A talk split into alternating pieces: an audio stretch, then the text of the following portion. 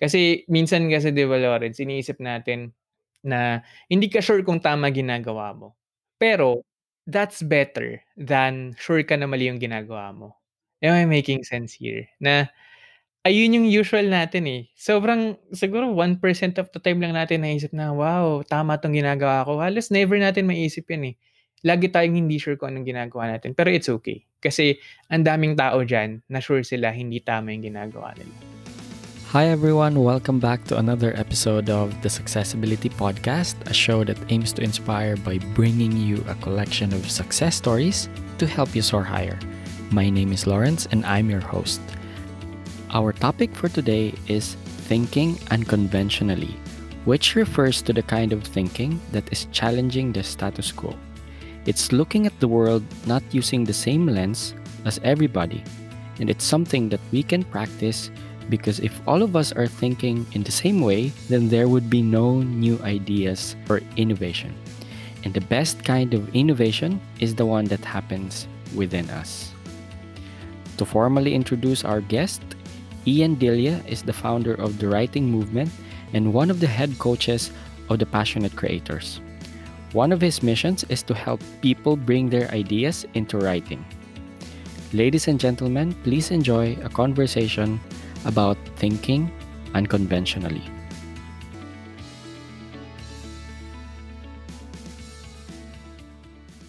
Ian, welcome to the show. Thank you, Lawrence. Thank you for having me. Maraming maraming salamat sa pag-invite. Excited na ako dito. Ako din. Actually, um, you are the first writer and author to be on the show. Wow. And for sure, you'll be able to give a lot of value and share a lot of uh, about your journey in this interview, Ian. We'll try our best. And wow, ako pala yung unang-unang ano, magdi-discuss about or having a topic about writing. So, yeah, we'll try our best. Sana, sana yung, ayun yung goal ko dito. Gusto ko sana after neto, lahat ng makikinig sa atin, ma, ma, ma-convince, ma-encourage na mag-start magsulat kung hindi pa sila nagsa-start. Yes, tama yan. Kasi um, I've learned a lot about uh, writing actually from you dun sa mga ginawa mong uh, community and dun sa page na ginagawa mo, which is the writing movement. We will be talking about all that later on as we go along with the podcast. Pero for this interview, I figured coffee would be a good starting point. Nakikita ko nga dyan sa likod mo, meron pang ano eh. Nagkakape na agad ako. Oo. pang timpla ng coffee. Kasi I just Yeah. found out that you are al- also into coffee. So Ian, how do you like your coffee? Pure black. Hindi ako nag-sugar, hindi ako nag hindi ako nag-cream. And just recently ko lang naman 'to na natutunan din. Although itong iniinom ko right now as we're talking, instant 'to. Pero yung usual ko na ginagawa, nag-grind talaga ako ng beans yan. Tapos yung V60 na coffee set na coffee server. Yeah, ganun talaga. And yan, Kapeng Barako by Kat Tadeo, Beans and Buns. May placement eh. No? Pero sa kanila, kinakuha yung coffee, Kapeng Barako yung iniinom ko ngayon. Pero this one, ano lang to, classic instant coffee. Wow, thank you for sharing that. Actually, parehas tayo. I don't like yung instant din as much as possible. Lalo na pag meron naman yung ano, um, black coffee. Like for example, sa Yeah. McDonald's yung black coffee nila. And then if I can also brew my own coffee, ako naman usually French press. It actually started Ooh, with also with good. uh with my mom. Kasi Wow. every morning nakikita ko siyang ayun, dala niya yung French press niya. And then she liked it black, no sugar, no milk.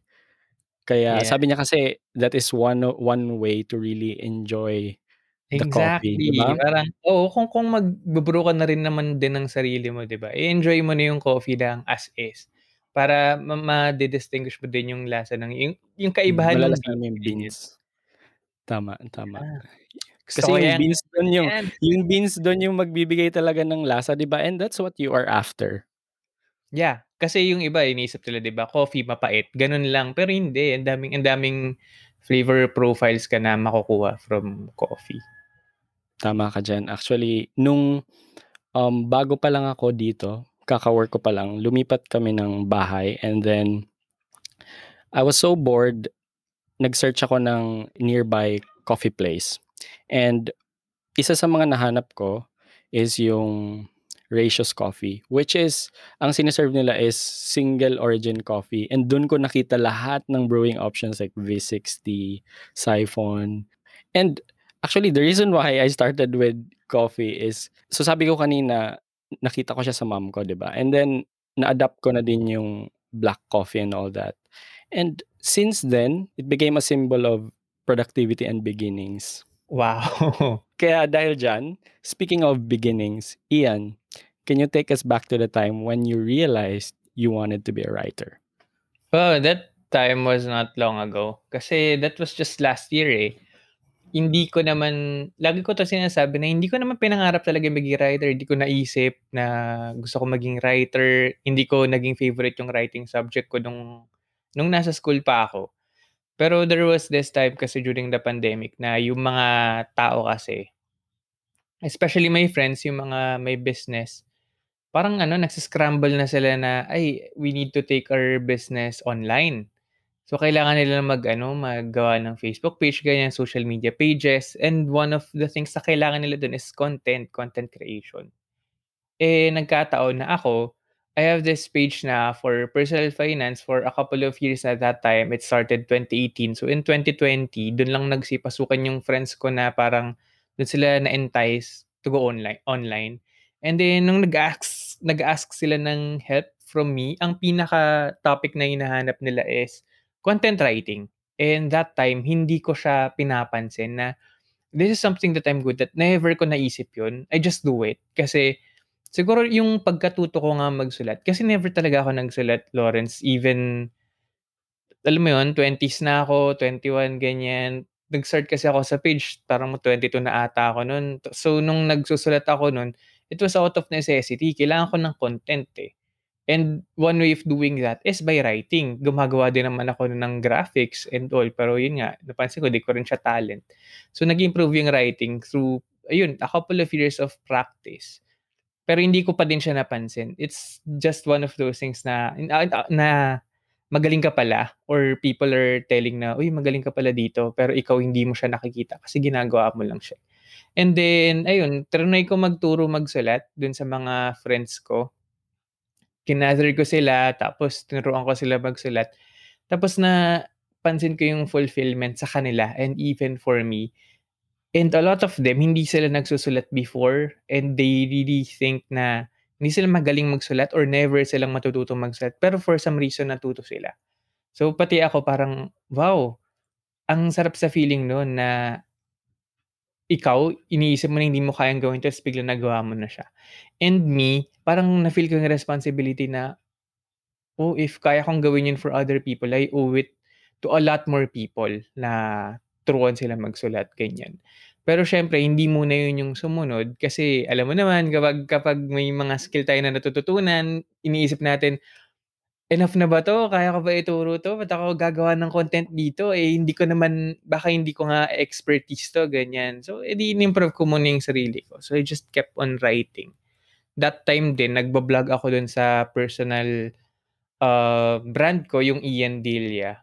Tapos pinabili na rin din ako ng ano eh, ng domain ni Kuya Randall kasi uh, mentor ko si Randall Tiongson, siya yung nagli-lead sa akin wow. sa Victory Group, siya yung Victory Group leader ko.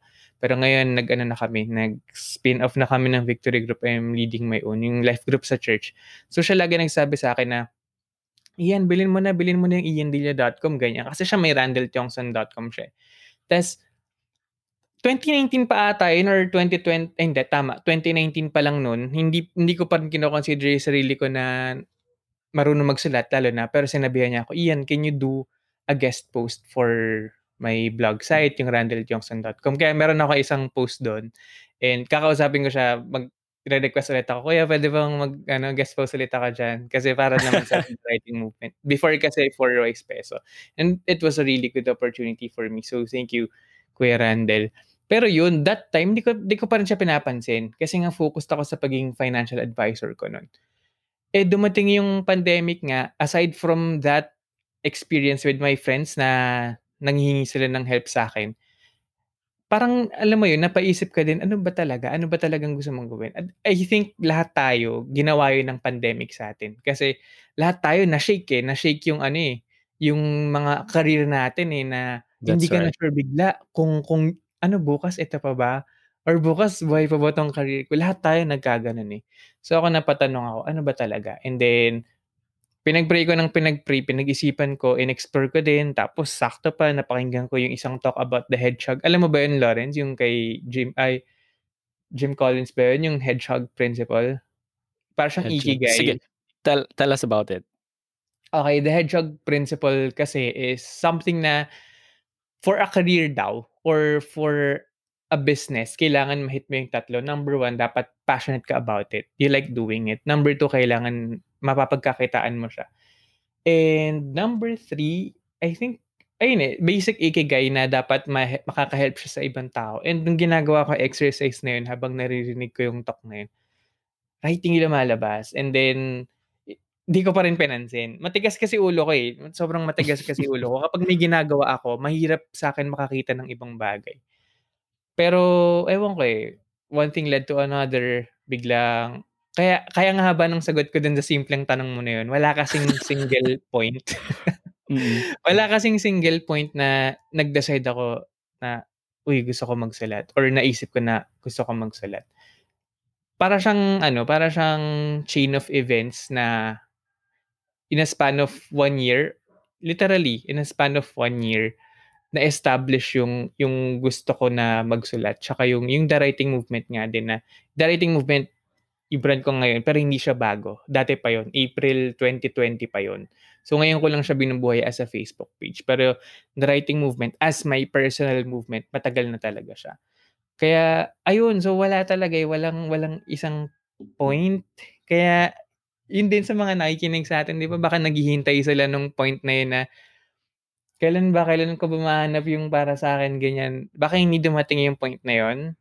Minsan you just have to trust the process eh, na kung saan ka man dadalhin ng ginagawa mo ngayon. And for me, it worked out. Kasi ganun lang eh. For at least once in my life, nasabi ko na, ay, ano, nag, nag-go with the flow lang ako. Hindi kasi ako ganun, Lawrence. Yung gusto ko, may control ako sa mga bagay. Pero 2020, I just went with the flow. And ayun na, PC, the writing movement, eh, yun, nakilala ko kayo, mga kaibigan ko ngayon, tsaka mga nakakonect natin ngayon. That's right. I completely agree that uh, going back to what you said kanina, yung 2020 really gave us, you know, the chance to become introspective and really ask ourselves, ano ba yung ginagawa mo or why are you doing it? And it was a chance to, it was an opportunity rather to explore, di ba? Yeah. And I really like what you said, yung sabi mo sa Hedgehog Principle by Jim Collins. It's very similar to yung Ikigai, di ba? Yung Mm. three circles, three questions, and then kung saan sila nag intersect um, yun yung parang importante doon. And you might wanna really give focus doon sa lumabas doon, di ba? Tama ka doon, Yeah. Ian. Nung ginawa ko din yung Ikigai ko, ang lumabas doon was mainly about teaching. And Wow. parang hindi pa ako naniniwala at that time kasi sabi ko, paano ko din ba gagawin yan? So, in parallel to what you said na sabi mo, eto ba talaga yung gusto kong gawin? May magkakaroon talaga kayo ng ganong question at some point in your life, lalo na pag naging ano kayo seryoso, na maging uh, curious about ano ba dapat yung ginagawa nyo. So, parang ang sinasabi mo is, there was no time na gumising ka and you said that, I wanna write. Wala. As in, wala talaga. In, hindi ko siya maisip. Kasi ngayon, gumigising ako everyday. Yun lang naisip ko, eh, parang ang sarap magsulat ngayon ah. Ganun, ganun na siya Mm. kasi for me ngayon. Parang na siyang naging lifestyle. And it really makes me happy. Ganun siya kasimple for me right now, yung writing. Mhm. And ano naman yung very first post mo? Pwede mo bang i-share yun? How, how did that make you feel nung unang-unang post mo? Oh. Was it sa yung isa mong page, hindi pa yung Ian Villa? No. Yeah, kasi Ian Villa ngayon, ngayon ano na siya, 26,000 followers. Pero hindi ko na siya Wow. ina-update. Uh, maybe in the future, okay lang naman, di naman naalis yan. Nandiyan lang naman yung mga fans niyan. Tsaka karamihan din kasi ng mga nakilala ko doon, Mga Facebook friends ko na rin kasi ngayon kaya 'di ako takot Mm. siya na iwan tsaka mas focused ako sa peace and the writing movement. Pero before that, it was Wise Peso. But, yung Wise Peso kasi it was the success that I had in content creation tsaka yun din yung nagpa-resign sa'kin sa corporate job ko before. Dun yun yung nag-sustain sa'kin talaga. Kaya kaya kaya ako matapang na sabihin na, kaya talaga, kaya nating i-sustain yung ano natin, yung business natin using so social media, ganyan. Kasi I was able to do it. Like si Louie, she was able to do it. And but before that, I had another page. That was my very first page. It's called Docent or Ducent. Hindi ko na nga alam yung pronunciation dun but it's D-O-E-C-E-N-T kasi meaning niya, nung word na yun, nung docent, meaning niya is guide. Tapos ano yun, eh, feeling ko ang ganda pa ng idea ko nun na do, tapos cent kasi cent 'di ba money ta's gumagawa pa ako ng logo nun na may may cent sa'yo ganyan ta's may do. Basta I was very excited kasi feeling ko big idea siya tapos, "Uy, it will work, it will work," ganyan. Pero ayun, just like any first tries and most of our first tries, nagfa-flop siya. First post ko dun, um, it was kind of just the usual pero that was January 2018. That time wala pang masyado talagang page for personal finance. Yung mga ano lang, yung mga ayan sila Randall Tiongson, Chinkitan, yung mga nauna sila-sila pa lang andun, mga financial advisors ngayon sa Pilipinas. Hindi pa sila nag-a-adapt sa Facebook that time. Ngayon kasi halos lahat ng financial advisors sa Pilipinas meron ng Facebook. Pero that time sobrang konti pa lang. And I think I was one of the first.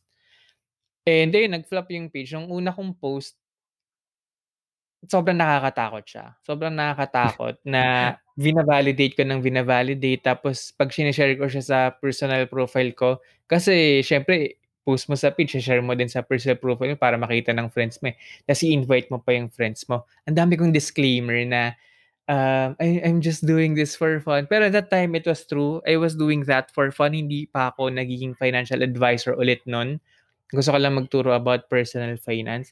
Tas yun, lagi akong may disclaimer kasi feeling ko jina-judge ako ng mga tao na, "Uy, ano kayang alam niya?" Ganyan. Kaya may mga Mm. disclaimer ako na I I know nothing tapos, um, parang meron pa nga dun parang don't believe what I'm saying, ganyan. Ganun, eh, ganun as a as a first time content creator. It was really scary na feeling mo lahat ng tao nakatingin sa'yo ayaw yung ginagawa mo. Yeah, think ka, 'di ba? a lot of us can relate to that. Pero the reality is wala talaga silang pakialam. Hindi nila gus hindi nila ayaw, pero hindi rin nila gusto. 'Pag nagsisimula ka, most likely wala ta wala pa talagang pakialam yung mga tao and that's a good thing actually. Kasi you can do what you want, you can experiment about what works, you can really explore kung ano ba talaga gusto mong gawin. Tama ka diyan. Ang pinaka nakuha ko dun sa sinabi mo is that relatable kasi siya. Everybody's going through that. Even myself, nung pinublish ko yung first episode, even the trailer nung pinublish ko siya, parang sabi ko, "Wag ko na lang kaya i-publish kasi ganito pala yung boses ko, ganito pala yung quality ng" parang 'di ba 'pag naririnig mo yung sarili mong Oh, boses, grabe. parang sabi mo, "Hala, bakit ganyan? Ganyan ba talaga yung ano, sound ko?" Sa'kin hindi boses, eh, kasi I also did a podcast. Hindi boses, ang feeling ko ang boring ko pakinggan. Tapos yung pronunciation ko ganyan, so sinasabi ko sa yes, yes, ko, exactly. "Alam mo seryoso kapag kapag nag-work talaga 'to lahat, 'pag nagkapera 'to 'pag nagkapera ako magha-hire talaga ako ng speech coach." Mga gano'n pa sinasabi ko kasi pangit na pangit ako sa pronunciation ko, sa boses ko, ganyan. Pero sinasabi ko, "Wala namang problema, sarap nga pakinggan, eh." Pero dahil sa mic yun, guys.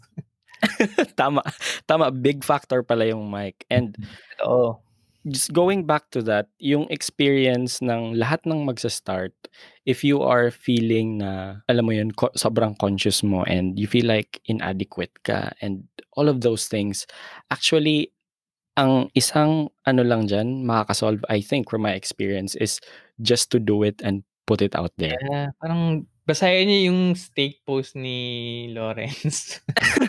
Andun lahat yun ng kailangan niyong matutunan. Walang ibang sagot, walang there's no motivating you into doing it. No books, no Exactly. No no mentor, coach. Tama ka. no coach, no podcast, wala. Wala yan. Thank you actually yan, ah, thank you kasi you and Matthew helped in editing that post kasi alam mo naman pag ganun nga mako-conscious ka 'di ba sa content mo. And so you really need people's uh, feedback pagdating sa ganun. And that's what I like about the community that you and Louis are building. Um, it's like you are making a safe place, parang sandbox Actually, for all the the people who are Mm. starting. And sige, going naman doon sa kasi I want to explore pa about how you started. What was your purpose naman when you started writing? Was it just about self-expression or you had uh, something else in mind? It's really ah, yung writing ko right now, ah, syempre because at first it was for content, nothing else na it was for business. Yung Mhm. initial. Ay ang nasa isip ko, I'm writing because the business needs this. Kailangan ko ng blog. I know I I have an idea how to monetize a blog. Gano'n, gano'n yung motivation ko dati. Pero ngayon, with the writing movement sobra kasi ang parang ang saya for me to to see people saying na hindi ko inakala makakasulat pala ako ng ganito. And 'di ba kasi ikaw as a person, ang dami mo ding gano'ng moments, eh. Even hindi sa writing, in everything. Ang dami, ang daming gano'ng moments. Ano ba, ah, mag-bungee jump, ganyan. Pero ngayon sa tingin ko pa din hindi ko kaya mag mag-bungee jump. Sobrang lakas ng fear of heights ko. Pero I'm just imagining myself if na-overcome ko yung fear of heights ko na ta's nag-bungee jump nga ako. Grabe yung empowerment sa'kin, yung confidence boost. And for a lot of people, yung writing kasi sa ngayon, lalo na sa Pilipinas, halos taboo na siya na topic na ayaw nang i-touch ng mga tao kasi feeling nila kapag ni-label mo yung sarili mo na writer or nag-try kang maging writer, parang nilalagay mo sa pedestal yung sarili mo. Kasi kahit tayo, society natin, inaangat natin yung mga writer sa pedestal, eh, na matatalino yan, very creative yan, woke yan, open-minded yan, ganyan. Pero hindi, there are a lot of types of writers na hindi lang naman yun. Yes, ako, I personally admire those writers, yung mga, lalo mga activist writers. Kasi dami yan eh, kahit sila, Jose Rizal is an activist writer. Yun yung niche niya, pero ang daming writers na, eh, yun yung gusto kong makita ma- na mas na-activate. Kunyari, mga, anong ano mo, Lawrence? Anong profession mo? Uh, I'm a civil engineer currently. Sakto, kasi yun yung una kong naisip na ano eh, na profession. Sabi ko, ang daming writers. Kunyari, writers sa dyaryo, ganyan. Tapos inutusan sila ng boss sila, uy, magsulat ka nga about the engineering sector, ganyan. Kasi di ba yung mga content creators din ngayon, yung mga bukas na, um, yung mga job openings ngayon, pag content marketing ka, kailangan daw malawak yung alam mo, kailangan may alam ka sa engineering, sa science, blah, blah, blah. pero mga service level lang. So, ganun lang. Parang yun yung professional view natin of writers. Pero sabi ko, nakakatamad yung mga ganun. Tapos pag binabasa mo naman yung sinusulat nila, hindi ka makakonect kasi in the first place, hindi rin sila makakonect sa sinusulat nila. So what if yung engineer by profession, yung very passionate talaga siya about engineering, yun talaga yung craft niya, what if marunong siya magsulat?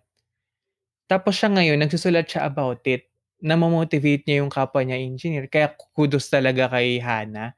Kasi yun yung Yes. ginagawa niya. Tama. Hindi lang, hindi siya nagpa-practice ng job niya for herself. Ina-empower niya ibang engineers. And ang ang way niya of doing that is through webinars, through content. So, ganun yung gusto ko na mas madami pa, mga engineers, ina-empower kapwa engineers because of their writing or people outside of the engineering industry na nagbe-build ng uh, interest about that particular industry. And then daming ganun eh, design, even uh, space exploration. Kasi I believe before before Carl Sagan, I don't know Carl Sagan ba pangalan nun, pero yung nagsulat ng Cosmos, yung, yung book about the space, pero Carl si Carl Sagan. Sagan kasi, hindi siya, hindi naman siya astronaut. Very enthusiastic lang siya about it. So before that, hindi masyadong aware yung tao about space exploration, ganyan, hindi sila fascinated. Kasi it's technical. It's science and Mhm. math. It's A combination hardcore. of hardcore science Hard and math. And programming. So yung tatlong bagay na yun dati, ano yan? Sobrang technical yan, parang untouchable yan. Pero dahil sa isang book na sinulat ng isang tao very passionate about that subject, nakabuild siya ng, let's say, sige na, sabihin natin, nakabuild siya ng fandom around it. That maybe, just maybe, baka yun yung nag-push din sa government to to fund it. or for kasi mas madami interest eh. Kapag mas madami interest sa isang bagay, that's governance eh. Kapag yung mga tao, you have to make your people happy na kung ano interest sila, yun yung popondohan mo. And maybe, throughout the years, that's what happened. Just maybe. Baka nakaka-apekto siya. And lahat kasi ng bagay eh, na kapag dinocument natin, kapag sinulatan natin, kapag may isang tao na na professional siya, crafty, and nagkataon lang na mag- magaling magsulat, it creates progress din talaga. Hindi lang dun sa buhay ng tao na yun or sa industry na yun, sa, sa mundo din. Yun yung belief ko. Kaya mi, nakikita ko, kunyari, financial advisor. Yun kasi madami ngayon sa circle natin eh. Kunyari, Tama. financial advisor. Tapos nakakapagsulat siya ng ano. Tapos nagpapasalamat siya. Kasi alam mo yung mga financial advisor, hindi technical knowledge yung ano yan eh, yung weapon yan eh. It's actually their experiences on finances. Kasi kaya nga personal finance, kanya-kanya silang experience yan, eh. kanya-kanya silang circumstances. So kapag natuturuan ko sila magsulat, nakikwento nila yung story nila. Nakikwento nila yung circumstances nila. Mas madami sila nakakatulong. May, mas madami silang natutulungan kasi mas marami nakaka-relate sa kanila. And with that, na ano din yung business sila, na i-improve din yung business sila. Um, kasi nga, they can connect so they can sell more, things like that. Pero more than that, yung I believe kapag nangyari, I'm helping raise the the financial literacy rate sa Pilipinas. Kasi I'm empowering financial advisors to teach about it eh. And uh, ano pa ba? Aircraft engineering. Si Cap Nico dati, before, nagsusulat siya about um, aircraft engineering. Tapos, basta sobrang dami. And yun talaga yung goal ko ngayon for writing. It's, yeah, sometimes I do express myself. Pero hindi ako like, hindi ako parang si J Writes eh. Na ayun yung ano, ayun yung main goal niya. And I really admire her for that. Pero for me, it's really empowering other people. Kaya even the books I'm reading right now, parang about how I can empower people, how can I persuade them to to start acting, to to start writing specifically. Kasi writing, it's communicating your message eh. That message na ikaw lang yung meron, na wala nang ibang magko-communicate. So kapag hindi mo communicate, tas namatay ka, mamatay lang din yun with you. So ayun siya sa akin eh. It's ano eh, it's cheesy and alam mo yun, parang parang 'pag tinanong yung ano, yung, "Anong wish mo?" "Ah, world peace." Ganyan or "Anong prayer world peace." Gano'n gano'n yung dating, gano'n yung ano, gano'n yung dating sa'kin. Dati pinagtatawanan ko din yun.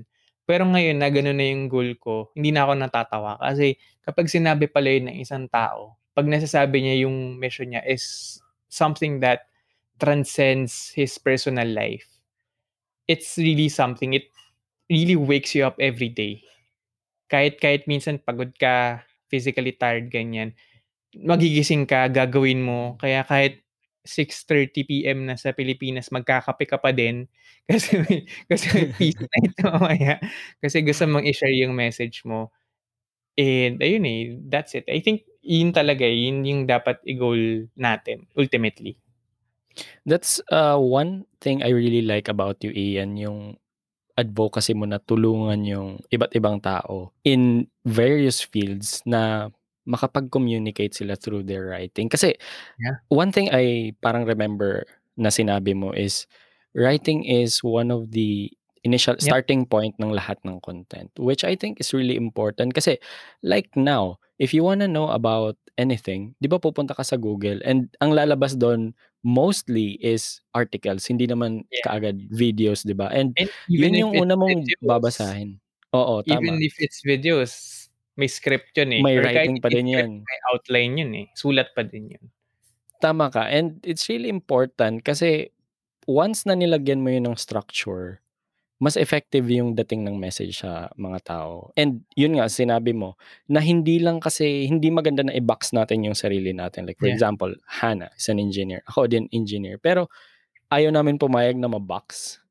Yeah. Na engineer ka lang and you know, may stereotype, di ba, na if you're good at numbers, probably hindi ka magaling mag-English. So, Oo. ayoko yung mga ganong, ayoko yung mga ganong Yeah.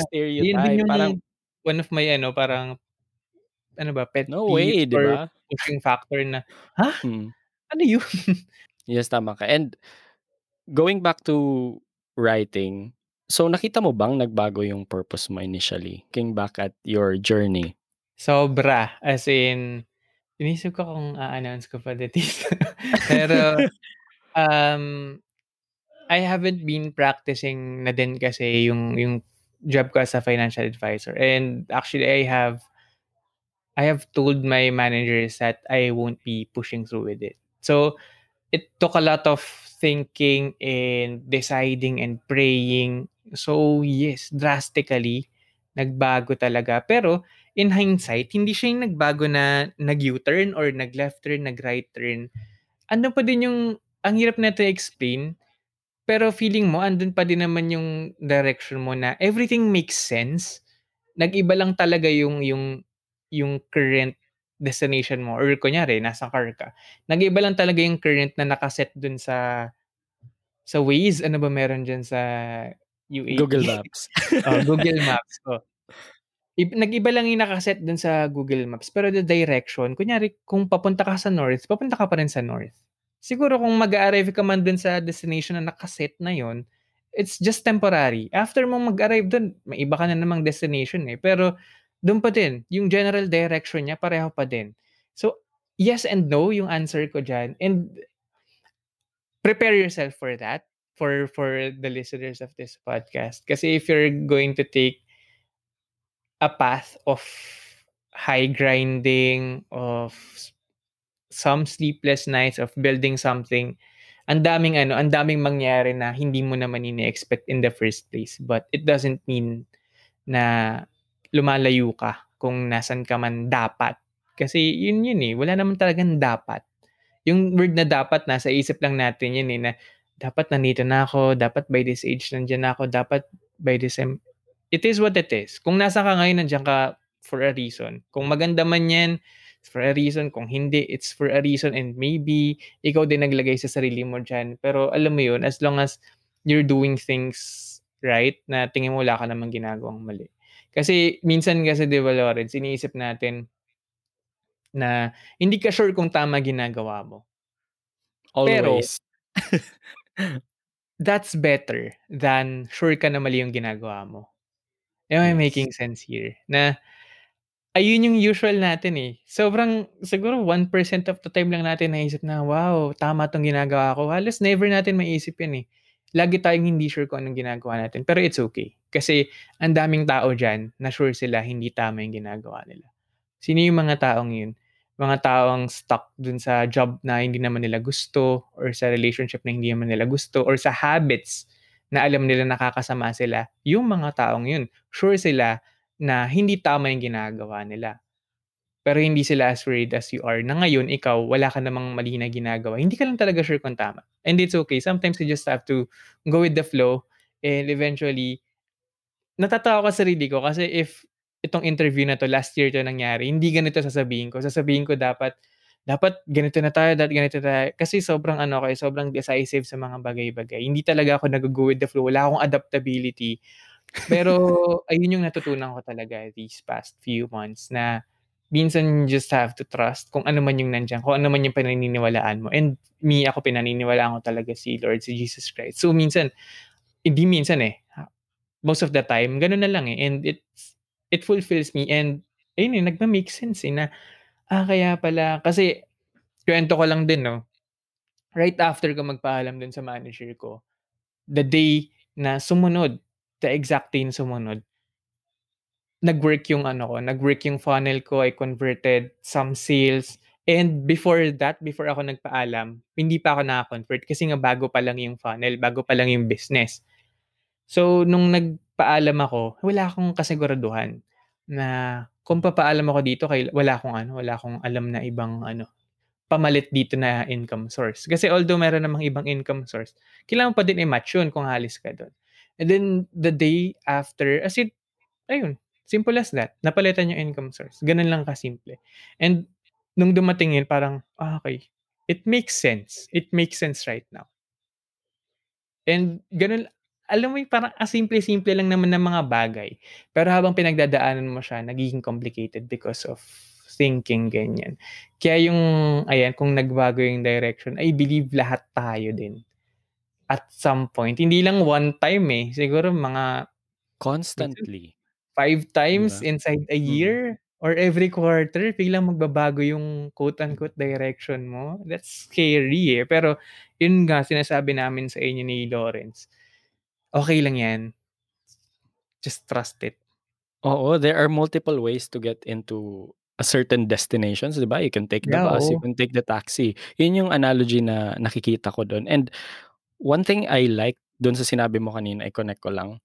Kasi me, being an engineer, 'di ba? There's always a certain path para maging engineer ka.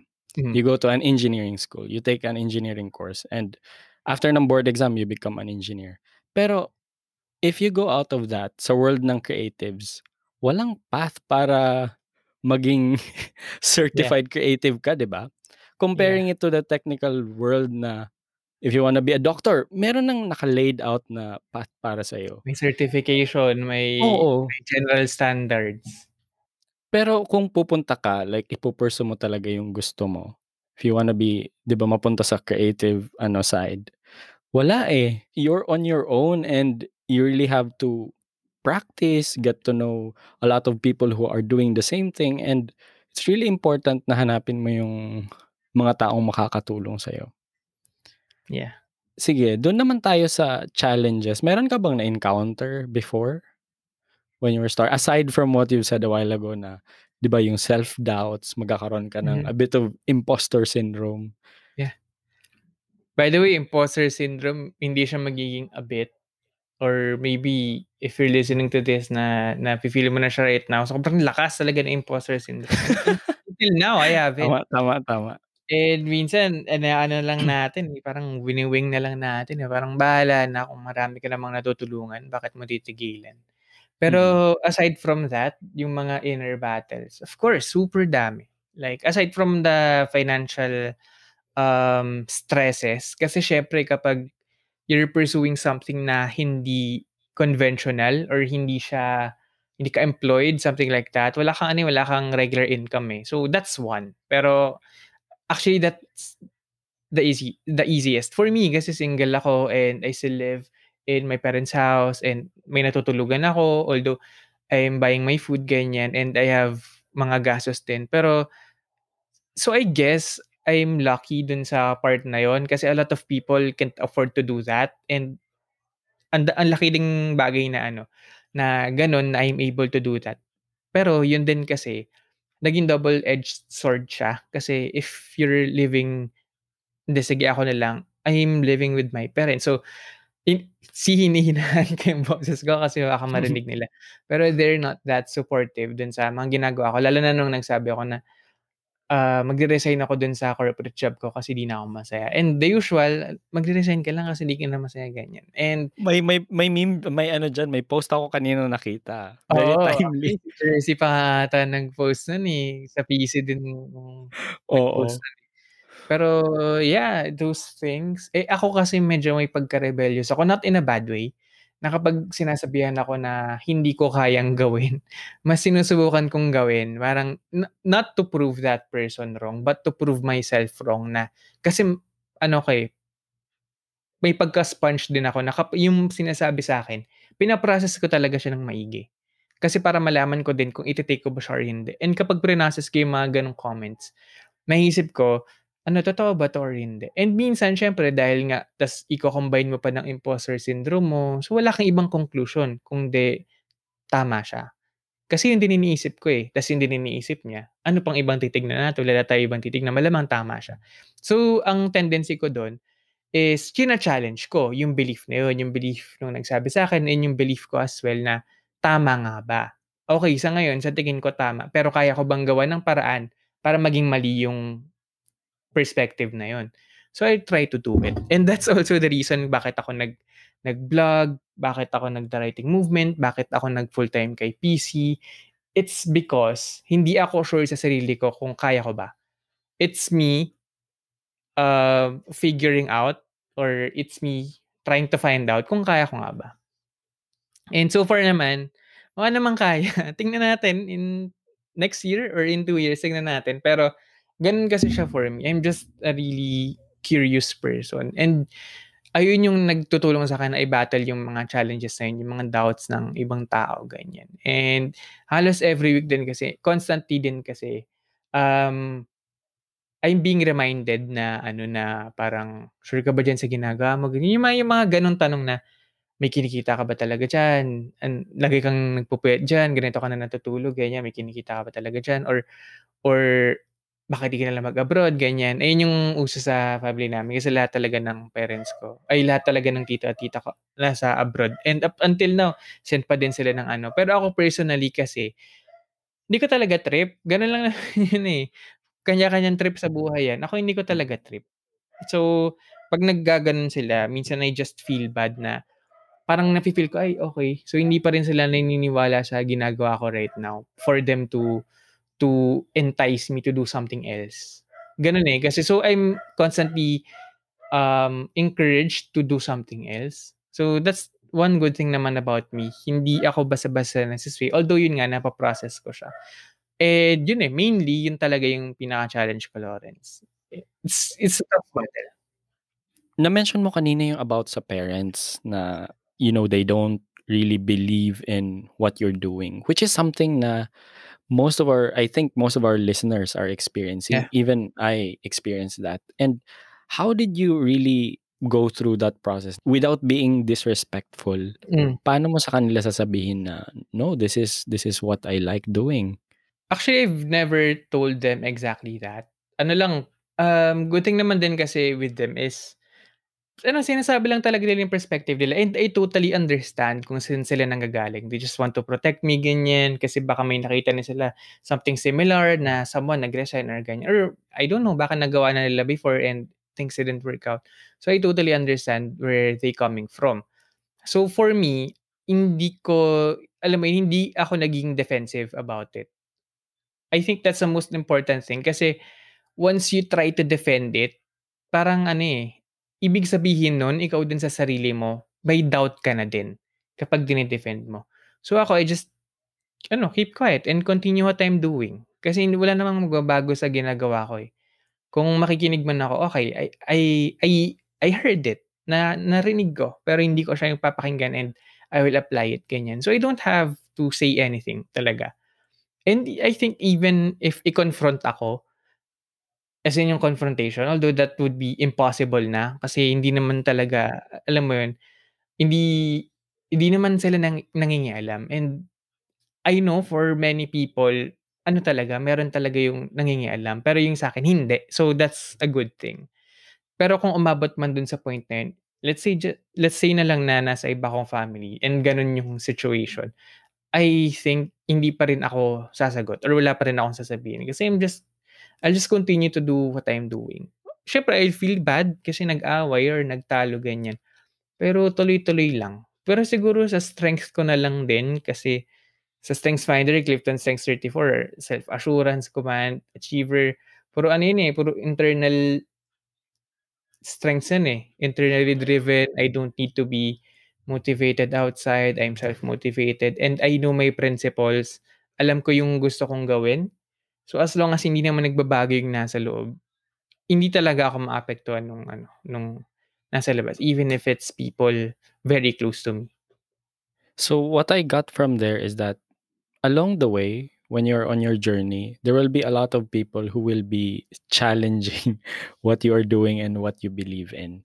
And it's very important na magkaroon ka ng parang resolve sa sarili mo na, Yeah. "No, no, this is this is, uh, what I would like to do." And alam mo yun, even if it's your family, darating sa point na sasabihin nila or magda-doubt sila sa'yo. Para sa'kin, ang importante dun is you have to protect that na kahit pa kasi may tayo parang 'pag sinabi ng parents na, "Itigil mo yan," or, "Bakit mo ginagawa yan?" Parang magkakaroon ng emotional blackmail na, "Oh, it's my Mm. parents na nagsasabi na Yeah, yeah, mo na yeah, daw yeah. gawin." Pero at the end of the day kasi mafu-frustrate ka lang and you will have that parang resentment. It might go to that level na parang you will resent them Actu kasi hindi ka nila hinahayaan na gawin yung gusto mo. Oo, pero the truth is, ikaw yung hindi hinayaan yung sarili mo kasi you have a That's choice right. naman, eh. Y it's Mm. your life, eh. That's right. And eventually, I think naman if iko-continue mo yan, 'pag nakita ng parents mo na you are happy Yeah. kasi yun lang naman yung importante para sa parents, eh, na makita ka nila na you are safe, you are That's so happy true. in what you are doing, eventually they will come to a point na ma-accept nila kung ano man yung path na pinili mo. Yeah. If if they see you doing good kasi yun naman din talaga yung ano, yung concern sila, eh I don't know if this is the case for most people or for some people kasi hindi talaga, eh. Yeah, kailangan din kasi natin i-acknowledge na meron talaga kasi na like parents na ano, na super hindi talaga supportive or sinasadya talaga na ano, na i-bring down yung mga anak nila. Although kokonti lang yun, pero if you have that, I I'm praying for you and I hope you get through that. Pero for most people na minsan kahit sa tingin natin, ay hindi, hindi lang kasi nila alam yung ano, yung pinagdadaanan ko, ganyan. In most cases kasi ang concerns lang nila yun nga, yung finances mo, yung future mo, yung safety mo even. Kasi naalala ko nung nag-financial advisor ako kasi ano yan, eh, meetings yan, eh, and you have to meet people. Nagwo-worry sila, "Sino yung imi-meet mo? Baka ano yan, baka ganito yan, baka ganyan yan." May mga gano'n. So, alam basta, ah, yun talaga, eh, it's for you. Yung concern nila, it's really for you. Kung kung hindi mo man nakikita yun, ah, maybe tama ka, yung iniisip mo. But the most likely case is hindi mo lang talaga nakikita kasi I know how it feels na parang inatake yung mga pangarap mo. Ang hirap sa feeling nun.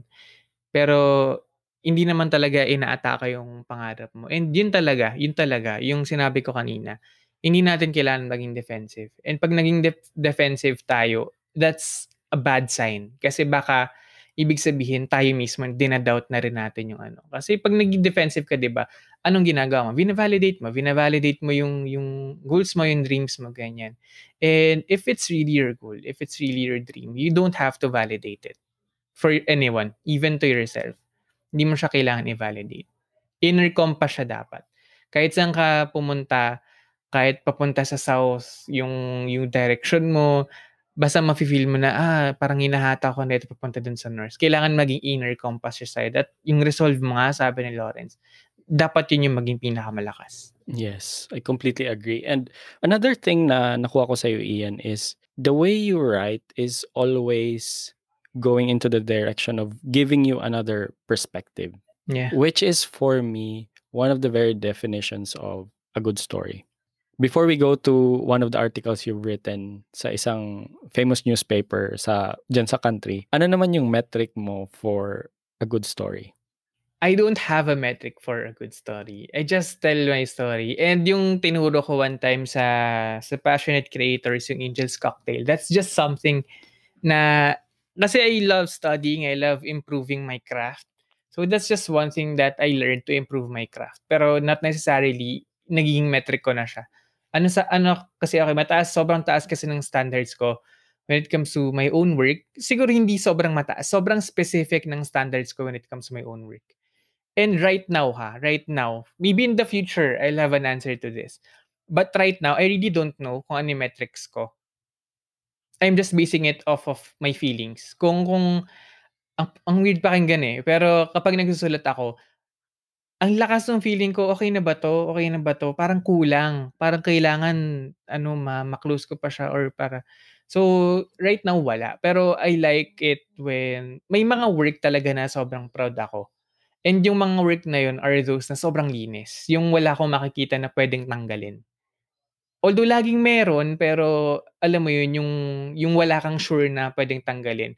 Meron kasi nagdadalawang isip ka eh. And ganun kasi tinuturo ko sa the writing movement and sa mga students ko din na good writing is really about being cold-blooded sa pagtatanggal ng words at pagtatanggal ng elements ng phrases, ganyan. And for me, that's my topmost uh, priority when it comes to checking the quality of my work. Binabasa ko talaga siya ilang beses hanggang maging kontento ako na wala na akong dapat tanggalin. Although kapag may dapat pa ako i-add, ibig sabihin, I'm far from I'm far from being done. Kapag may kailangan pa ako dagdagan. And mostly, kapag natapos ko yung isang piece tapos feeling ko may kailangan pa kayo dagdag, gumahaba pa siya, nadodoble pa siya actually. Kasi habang may dumadagdag na idea sa ano ko, ang obsession ko kasi kailangan konektado yung lahat eh. Kailangan Mhm. lahat ng sentences diyan parang parang chain, parang kadena na nakalink lahat from the start to the end na yung nagbabasa parang binibitbit mo lang hanggang matapos yung article mo. Ayoko nung ano, ayoko nung nung putol-putol, ayoko ng gano'ng feeling. So binabasa ko siya ng gano'n tapos 'pag may kailangan pa idagdag, dumadagdag pa ng links kasi kailangan ko i-konekta yung ano, eh, yung kung saan ko man siya pinasok do'n. Kailangan konektado, kailangan malinis. Ayun yung dalawa kong ano, dalawa kong standards for for a good written piece. It doesn't matter if it's a story or if it's informational, pero yung dal talagang dalawa na yun. Sige. Ang gusto ko talaga 'pag nababasa ko yung mga articles mo, Ian, is china-challenge niya yung mga beliefs, especially the conventional Yeah. ones. And yun din yung isa ko kasing metric for me. Makuwento ko lang yung, um, how I consider something a good story. So, for me, a good story should challenge your thinking. Kasi 'di ba tayo, we tend to have that bias or tendency na when we know, um, something about a subject, parang when we look for other information, laging nagsu-support dun sa pinaniniwalaan natin, 'di ba? Yeah. And that's that's ano, eh, that's dangerous kasi all you see is one side of the story. And 'pag Mm. nagsusulat ka, yun yung gusto ko kasi it's always the other side, providing a different, uh, lens of looking at the subject. Kaya gusto kong parang mag-go through dun sa isang articles mo which is which is sobrang ganda for me, yung about sa diskarte. And just to tell you a story, gustong-gusto ko siya kasi for me, when I hear about the word diskarte, it's always positive. And Mhm. yung someone na naalala ko 'pag sinabi yung word na diskarte is my dad. Kasi siya talaga yung nakita kong madiskarte throughout my whole life. And parang nung nabasa ko yung article mo, was grabe, changed my perspective na may ganito palang side or may ganito palang way to look at the word diskarte. Can you tell us more about that article?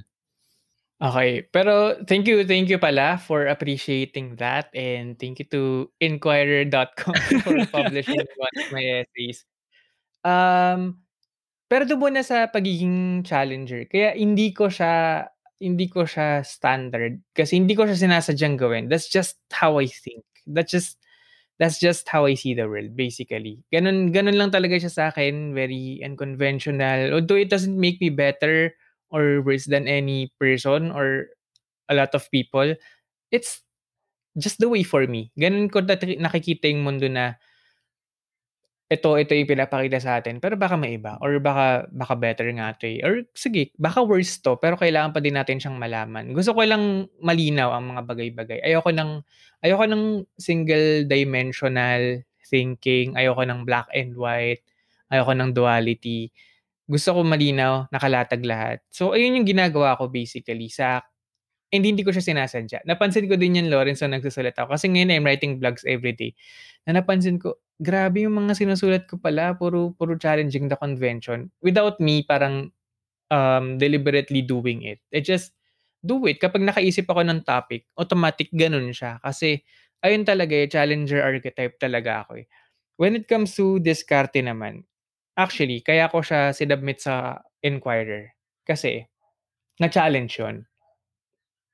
Pinost ko siya sa personal brand ko and some of my friends hindi sila nag-agree dun na ano, na, "Ay hindi 'pag 'pag tanda mo 'pag naka-experience ka pa ng mga bagay-bagay ganyan din magiging mindset mo na kailangan madiskarte ka," ganyan. Eh, para sa'kin naman, ang dami namang naka-experience ng masasamang bagay, ah, ba baka nga mas masama pa yung nangyari sa kanila, eh, pero hindi naman na-bend yung belief nila about diskarte. Hindi nila kinailangan mang-isa ng kapwa. Bakit yun nalang yung tinatanggap natin na na yung mga tao nangiisa ng kapwa, which is yun yung ano, yun yung diniscuss ko dun sa diskarte na essay.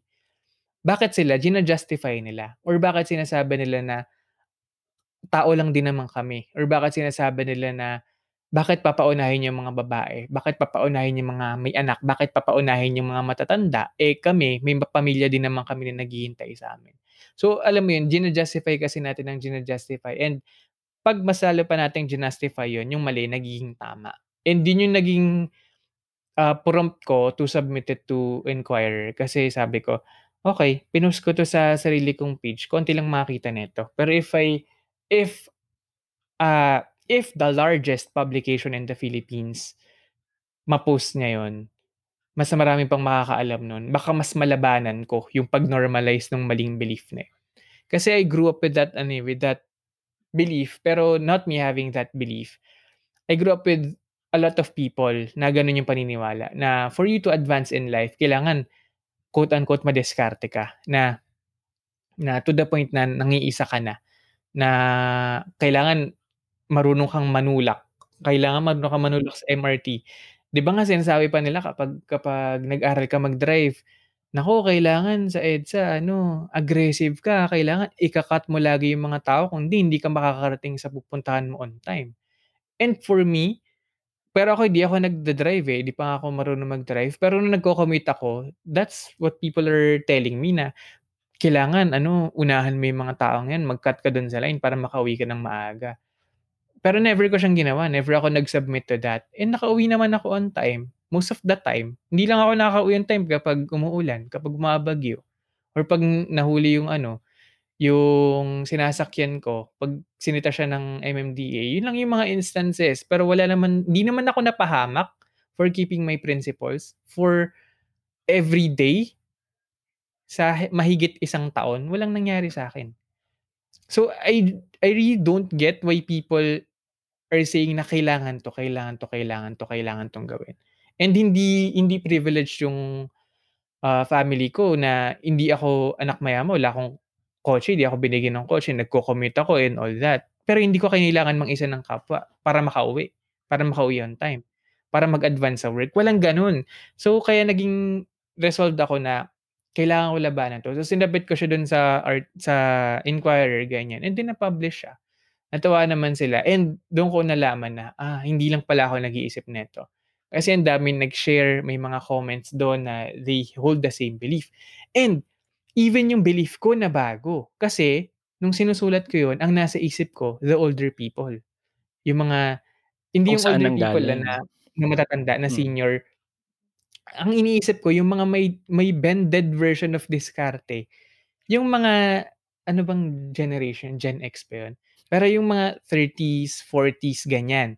So, sila yung iniisip ko na gano'n habang sinusulat ko yun na minsan nga parang naiinis pa ako sa kanila na kasi, ah, kasi itong mga generation before us, ito yung pinaniniwalaan nila. That's what I was thinking nung sinusulat ko yun. Pero nung na-publish dun sa Inquirer, may mga nagko-comment na yun yung age, tapos we hold the same belief. So, pati yung belief ko nabago na, ah, okey, it doesn't matter kung anong age kasi tama nga naman. Ang dami kong ka-age, ang daming mas bata sa akin na gano'n yung tingin sa word na diskarte. So, ibig sabihin ako, hindi ko rin siya puwedeng ilagay sa age lang. It's just that may mga taong gano'n at merong hindi. And the more na mas kailangan natin siyang labanan kasi even na hindi siya generation, ibig sabihin kahit lumipas na yung generation before or kahit lumipas yung generation ko, mabubuhay pa din yung word na yun and hindi ko kayang sikmurain na mabuhay sa mundong gano'n, yung mga tao hindi nagre-respect ng stoplight, yung mga tao nagtatapon ng basura kung saan-saan because of diskarte. Kasi kung hindi sila madiskarte, madudumihan yung bag nila or hindi sila makakauwi on time or male-late sila sa work. Hindi ko kayang mabuhay sa mundong gano'n nang wala akong ginagawa. Para sa'kin hindi ko nakikita na kaya ko siyang baguhin. Although I wish I can, pero hindi ko nakikita. Kailangan kasi yun, ano yan, eh, group effort yan, eh, national effort yan, eh. Pero hindi ko lang kaya na walang gawin. Gano'n lang siya kasimple for me. And for these things na sinusulat ko, 'pag may nakikita ako, ay ito yung pinaniniwalaan ng mga tao ngayon. They think they can't write. Hindi ko lang kaya talaga. Although gusto ko, gusto ko na lahat ng tao ma-turn ko into writers. That's that's a great feat. Gusto ko magawa yun. Pero alam ko hindi ko siya magagawa in my lifetime. Pero hindi ko kayang mabuhay ngayon habang buhay ako, ta's nakikita ko yun ta's wala akong ginagawa. Hindi ko kaya yun. Gano'n yung motivation ko, Lawrence. In for me, kaya yung essay talaga na yun, it really reflects who I am as a person. And it's not a facade. Hindi siya actually mahirap nga, eh. Ang hirap na may gano'n kang prinsipyo. Kasi sa business, sa marketing, ganyan, ang daming practices na na alam mo yun, kung kung gagawin lang natin, eh, di mayaman na sana tayo. Mas mayaman tayo ngayon. Alam natin kung paano gawin yun, eh, pero hindi natin kayang sikmurahin. And kunyari sa insurance business din ang daming pangit na practices, hindi ko rin kayang sikmurahin. So, lahat ng mga sinusulat ko, it's because of that. Automatic siya sa'kin. Hindi ako reklamador, hindi ako negative thinker, hindi ko lang kayang tumayo sa gilid. Gusto ko involved ako parati. Pero siyempre pinipili natin yung battles natin. So, yung essay talaga na yun, hanapin niyo na lang yun, diskarte, type niyo diskarte, Ian, hindi niya lalabas kaagad yan sa Google. Lafet, lumalabas na tayo sa Google search. Pero kasi chineck ko yun, diskarte, tas inquirer, ayun talaga yung unang lumabas. And then, parang ako mind blown ako, parang wow, big deal. Thank you, thank you for asking me that. I love discussing about that. Ilalagay ko yung link nun sa description nitong episode natin. And ang nakuha ko dun Ayun. kasi is really reflects who you are. And yun yung maganda pag nagsulat ka using your values, using your principles rather than writing about you know kung ano yung gustong marinig ng mga tao. Yeah. 'Di ba? And going back dun kasi it, ang ganda ng concept na hindi mo matanggap na wala kang gagawin kasi most of the time tayo ang sinasabi sa atin is wag mo nang gawin yan kasi ito naman yung ginagawa ng karamihan. 'Di ba? Oh, yeah. Mabe-brainwash ka sa ganong thinking.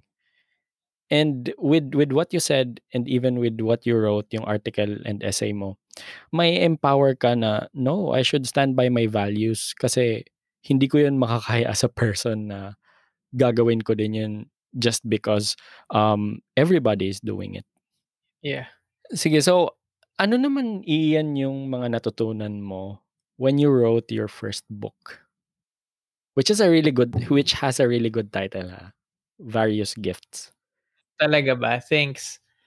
Pero yung book kasi na yun, ay, ay ang hirap niya i-label eh. Pero personally ah, some people does tell me na, oh yeah, that's your first book. Pero for me, that's not officially my first book. It's just me trying to do it. If I can write a book. And ano nga yun eh, kumbaga sa libro, it's the first version. Mhm. In, hindi siya tapos actually, pero pinublish ko siya. Kasi gusto ko lang makapag-publish, gusto ko matry sa Amazon. Pero ano bang tawag dun? Versions ba yun? Pero ano yun eh, may igaganda pa siya. Edition. And right now, kasi, ayun, edition. Mhm. That's the first edition. May igaganda pa siya. Pero right now, ang goal ko na kasi is to find a publisher for it. Kasi, ito, ano to, practical sa mga nakikinig sa atin dyan. Tinanong ako ni Lawrence ko ano yung mga natutunan ko sa pagsulat ng first book. Ito yung biggest learnings ko. And this is on the business side of it. At first kasi, may nagturo kasi sa akin, mas maganda pag self-published. Kasi mas mataas yung profit mo. And true enough, mas Mhm. mataas talaga. You can earn um, parang 100% uh, na profit, from more than 100% na profit if you self-publish. Pero kapag nag-publisher ka, mataas na yung 30%. So malayo talaga. Sobrang layo. Sobrang layo ah. But, yeah, kasi kapag may publisher, ang dami niyan eh, yung yung print, yung although pag print din naman same price lang naman. Pero ayun nga, ah, andun yung logo nila, they market it for you, yung editors kanila, alam mo yun, wala ka masyadong gagastusin kasi. Tsaka yung printing sila din may sagot. Although, kung business side lang naman din, self-publishing mas mataas talaga. Kasi kahit ikaw mag-print nung sa'yo, kahit sagutin mo yung printing mo, you have 100,000 pesos, ganyan, you can earn 200 to 300,000 if maubos mo yung libro. So, that's really a good business. Pero ako, ah tinry ko lang mag self-publish as Amazon. Number one I learned is halos walang Pilipino ang may Amazon account. so, that's so true. Ang dami kong nare-receive na message parang, "Paano namin mabibili yung book mo? May physical copy ba niyan? Kasi wala kaming Amazon." Mm. Tapos ang ginagawa ko, tinuturuan ko si kasi super dali lang naman gumawa ng Amazon account. Pero they don't have that energy. And alam mo naman, kapag may business ka, kailangan yung buyers mo, konti lang yung friction in buying your products. So, sobrang challenging siya sa, siya sa akin kasi majority of my would-be and hopefully customers sana or buyers of the book na delay Eh, alam mo naman, pag na-delay ang buying process, minsan hindi na natutuloy. Or madalas hindi na natutuloy. So that really affected the business. But it's cool kasi wala naman akong gastos doon talaga technically kasi ano siya eh. And also, yung marketing. Ako, hindi ko talaga strength yung marketing. I'm more for eh, alam mo yun yung marketing na ano, content marketing G na G tayo diyan tsaka yung ano. Pero yung marketing a product na talaga yung I'm I'm gonna go around parang promoting ayun, promotions. I'm gonna go around promoting it tapos I'm gonna talk to people to promote my my book, ganyan. It's not for me. I'd rather have someone else do it for me. Kaya sa PC, if mapapansin nyo, sa passionate creators, if mapapansin mo, hindi ako masyadong nasa eksena. Parang wala akong masyadong appearance sa mga bagay-bagay kasi hindi talaga yung trip ko. Alam nila yan, alam nila Lewin. Pag may mga live, tatanungin pa nila ako, G ka ba iyan? Ganon kasi hindi ako comfortable being in front. Ano ko eh, um, intense yung pagka-introvert ko kasi. Tsaka mas gusto ko nagbe-build ng mga bagay-bagay instead of marketing it. So that's one. Kaya naisip ko, um, mas maganda nga for me. For me ah, for me personally, mas maganda may publisher na lang para sila na bahala dun. So ako magsusulat na lang ako ng book. Um, they publish it, they market it. Ako syempre I'll still market it, lalagay ko sa website ko, lalagay ko sa page. So yun yung natutunan ko business side. Ako personally, mas kailangan ko ng publisher. So ngayon yun yung ginagawa ko ngayon pero wala pa siya kasi sa priority ko. Ini-edit ko yung book and then ini-edit ko in in kasi may mga ano may mga rules yan eh na kailangan ma-fulfill mo para mas maging enticing siya for a publisher. So kailangan ko i-fulfill yan. Although it's okay naman din for me. Wala namang problema sa akin. So yun yung ginagawa ko pero wala pa siya sa priority. Pero target ko um kalahating taon, hopefully magkaroon na ng publisher. Pero out of control ko pa din yun kasi sila magde-decide. So yun yung mga natutunan ko business side. Pero in writing that book, ang pinaka natutunan ko, yung kung paano magsulat, ginawa ko yan ng article eh, kung paano magsulat ng at least 500 words every day. Ayun yung biggest learning ko na, wow, possible pala to. Kasi iniisip natin, di ba? Even me ah, kasi that time nagsusulat na talaga ako nun eh. Pero ang tingin ko talaga imposible yan. Magsusulat ako ng libro na 20,000 words. Although mal- ma- manipis lang yun ah. Magsusulat ako ng libro in 3 months. Ilang words kailangan ko nun per day. Sobrang dami. Hindi, hindi ko ma-fathom. So, ayun yung na-discover ko doon na ayun, kung paano ako makakapagsulat everyday. And it's really just about enjoying the process of writing. Make it, making it an enjoyable thing for you and making it something that fulfills you actually. Na iba yun eh, pag na-express mo yung sarili mo, kapag may nakikinig sa'yo. And you have to, also, you have to face na ikaw as a person, gusto mo may nakikinig sa'yo. Kasi di ba may mga tao sobrang, pag nagsalita sila, sobrang, kala mo, sobrang selfless nila na, ay, hindi, okay lang kahit ilang makinig sa akin, ganyan. Or kahit ilang magbasa ng gawa ko, basta ginagawa ko lang. That's lying to yourself kasi kahit Tama ka. sige, try mo. Try mo gumawa. Sige, Lawrence. Wag mong i-publish yung podcast na to. Pakinggan mo lang sa sarili mo, di ba? Pareho tayong ano nun, parang pareho tayong hindi gusto yun. Mm. Kasi as creators, as creatives, or as people na building something, building a business, you want people to see it. Kasi you want to help them. And for me, ayun yung naging motivation ko nun na I really want people to read this. Gusto ko pag nabasa na ito, matutuwa talaga sila dito. Matutulungan sila nito. Yun yung parang nawala sa mindset ko na, ah, I have to finish this book, ganyan. So, na-stress na lang ako ng bandang dulo na. Pero, while writing it, sobrang enjoy. As in, you should try it, Lawrence. May, may plan ka ba mag-write ng book? Yeah, yeah. Um, out of... Okay, sige, i-commit i-commit na natin dito sa podcast. Grabe dito pa talaga ginawa para hindi na makatakas sa Oo, para commitment, wala kang no? kawala. Kasi I'm helping, I'll be helping Louie. Mhm. Eh, kilala mo di ba si Ralph Laico Yes, and yes. you? Ah, he actually asked for my help. Pero hindi naman to professional help. Parang nag-ask lang din siya ng help for his book, ganyan. So, ayun, nagdi-discuss kami, nag-uusap kami, sinensend niya sa akin yung some of his works.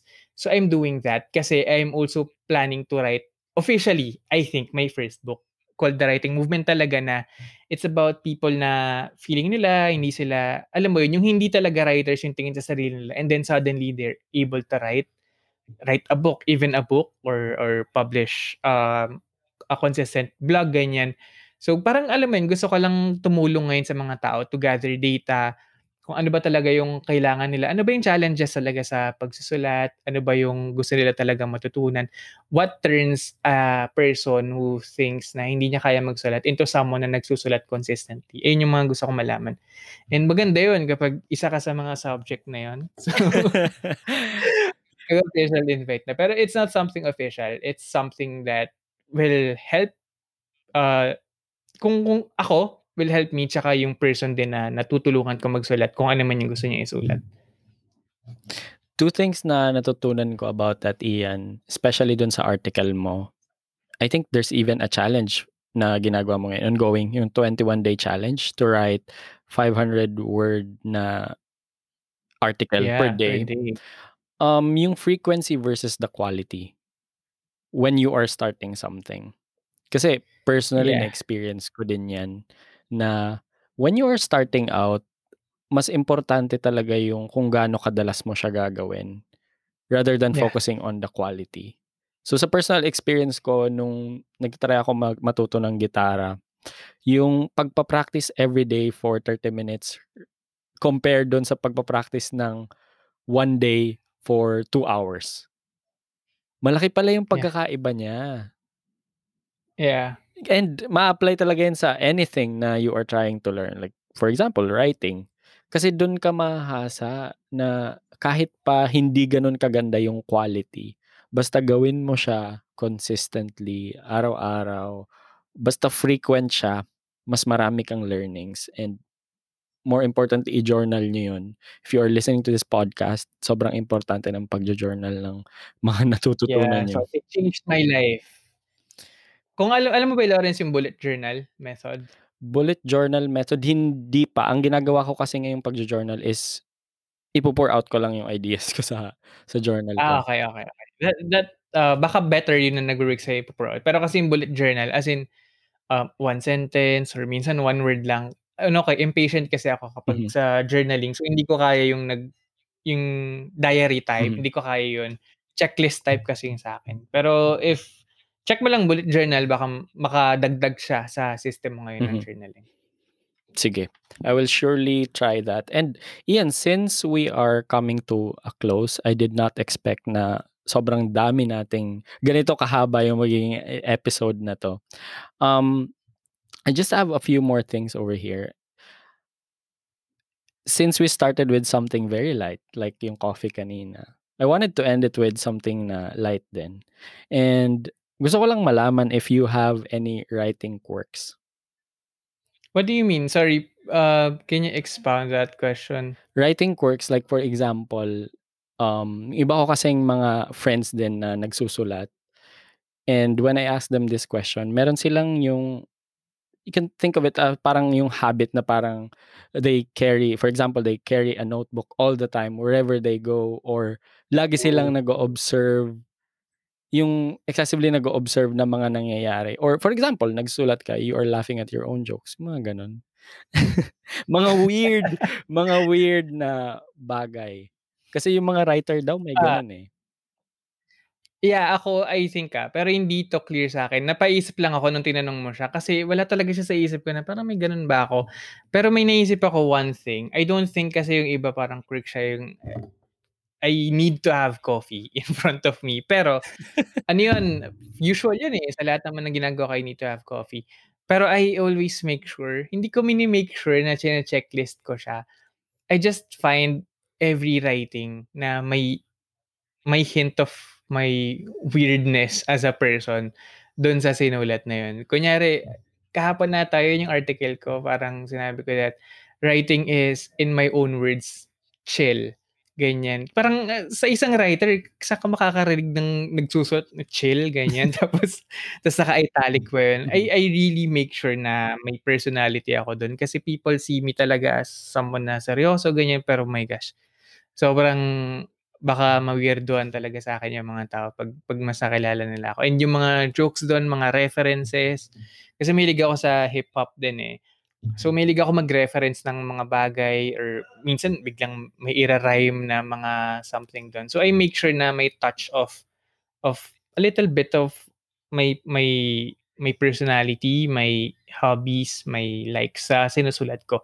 Kahit sobrang seryoso, lalagyan ko yun ng something na ano, na magbe-break ng ano, ng seriousness to to insert mo yun. Kasi ganun din ako as a person eh. Tama. Pagkausap mo ako, hindi, although seryoso ako, hindi pwede gano'n. Minsan bigla akong magpapasok ng joke. Kahit nga sobrang, sobrang sad, sobrang seryoso ng usapan, nagpapasok ako ng joke. And a lot of people, kapag kakilala pa lang nila sa'kin, they don't think na gano'n akong klaseng tao. Pero gano'n ako. So kapag nagsusulat ako, gano'n din. Para alam mo, hindi nasu-surprise yung tao sa'yo kapag nakilala ka na nila in person. And that's one thing about writing, that you should write like how you would speak in person. Mhm. To to a person, one-on-one. Dapat gano'n ka din magsulat. That goes back to authenticity, no? Rather than parang Yeah. detaching the image that you are creating online, make it Yeah. make it as close to how you are talaga. Yes. And sige, you have been mentioning about your other um, contents. And sinabi mo kanina natuwa ako nung nagpapasok ka ng mga rhymes sa sa mga ginagawa mo. Yeah. Actually, pinakinggan ko yung episode 1 nung Break It Down podcast. And dun ko lang nalaman na yung inspiration pala nun. is yung sa hip-hop and you even watch Oh, ano, yeah. you even watch uh, Flip Top, 'di ba? Yeah, Flip Top Battle League. But not for the ano, kasi when people think of Flip Top, they think of the murahan, Tama. Yung mga bastusan, ganyan. Pero ang dami kasi, lalo na yung mga modern battles. So yes, 2010 or that era of ano, battle rap sa Pilipinas. Ano talaga, ganun talaga. Kasi yun yung nakaka-entice ng audience. Pero ngayon kasi, lyricism, yung mga nag-rhymes, buong dalawang sentence, nag-rhyme lahat ng syllables. Alam mo yun, sobrang amazing, parang Nakakabilib. talent talaga yun. Nakabilib Oo, sobra. parang, ah, paano nila naisip yun ganyan? So, minsan tinatry ko, kahit article yung sinusulat ko, nilalagyan ko ng, ng multi-syllabic rhymes. Oo, ng, tapos may bars, mga analogies, ayan. Yung Mm. mga, kaya mahilig din ako sa analogies. It's because of my, ano, my, my hip-hop influence. Ah, yes, uh, speaking of which, going back dun sa quirks, I think yun yung masasabi kong, yun yung na-observe kong quirk mo, nung parang using analogy most of the Oh, time. yeah. Especially nung narinig kita sa PC na nag-speak. Laging may analogy. Sabi ko, oh, ito siguro yung ano, style ni Ian.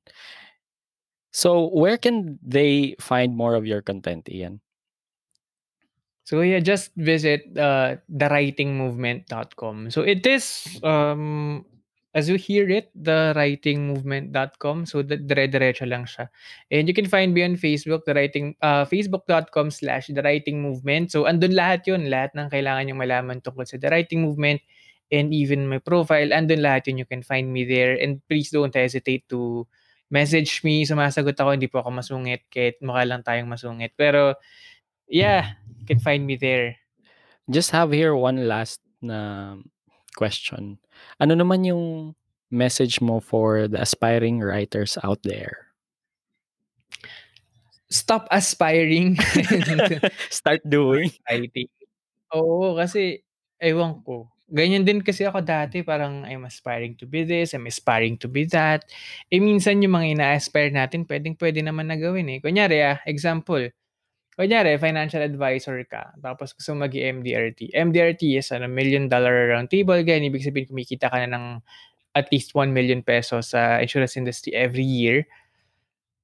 Um, hindi mo naman kailangan yung 1 million na yun eh, or yung title na yun eh. Minsan kailangan mo lang kung anong ginagawa ng mga current MDRT. And it follows eh, kasi yung ina-aspire natin, results yun. Kapag sinabi mong aspiring writer ka, dalawa lang yan. Probably, gusto mo magsulat consistently or gusto mo na magsulat ng libro or gusto mo mas, magi- mas maging magaling na manunulat ng, ng libro mo or ng content mo. Pero 'di ba, pwede mo naman siyang gawin ngayon na.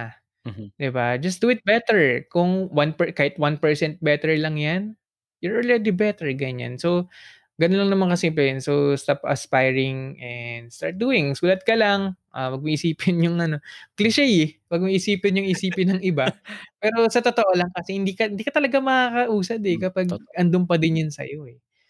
So, ah, ewan ko, simulan mo lang talaga, basa ka ng article sa The Writing Movement para may mga mapulot ka na pwede mong i-apply agad join ka dun sa The Writing Movement Group. Download mo yung mga free stuff natin doon. Malaking tulong yun. Sobrang Kasi kahit ako ginagamit ko yun.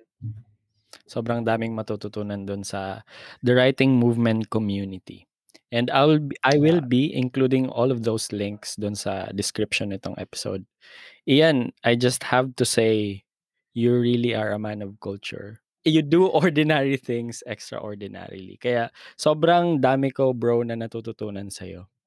Malaking bagay. And thank you, thank you Lawrence. And I think you're also a man of culture kasi you you do your steaks medium rare. And you like your coffee black. So doon pa lang sa dalawang yun magkakasundo na talaga Mm. tayo. For sure. And Oo. alam mo, I learned a lot from you. Kaya naman, I think if I, if I did learn a lot from you, for sure, mas madami pang tao yung pwede mong matulungan. And kaya I really have to commend you dun sa mga um, sa mission mo, sa advocacy mo, na tulungan yung napakadaming tao na matutong magsulat. Kasi sobrang importante nun. Anytime, bro. Anytime. Thank you din. Thank you for for providing me with your platform and hopefully talaga marami pa tayong ma-reach na mga tao na matuturuan natin magsulat. Sige. See you on another episode. Thank you. And that's it for this episode. To all the listeners out there, thank you so much for tuning in. I hope you learned a lot from this conversation. If you enjoyed it, please follow the podcast and don't forget to share it to your family and friends. If you have any feedback, please feel free to drop a comment or send me a message on Facebook at The Successibility. See you in the next one. This is the Successibility Podcast, reminding you to soar higher.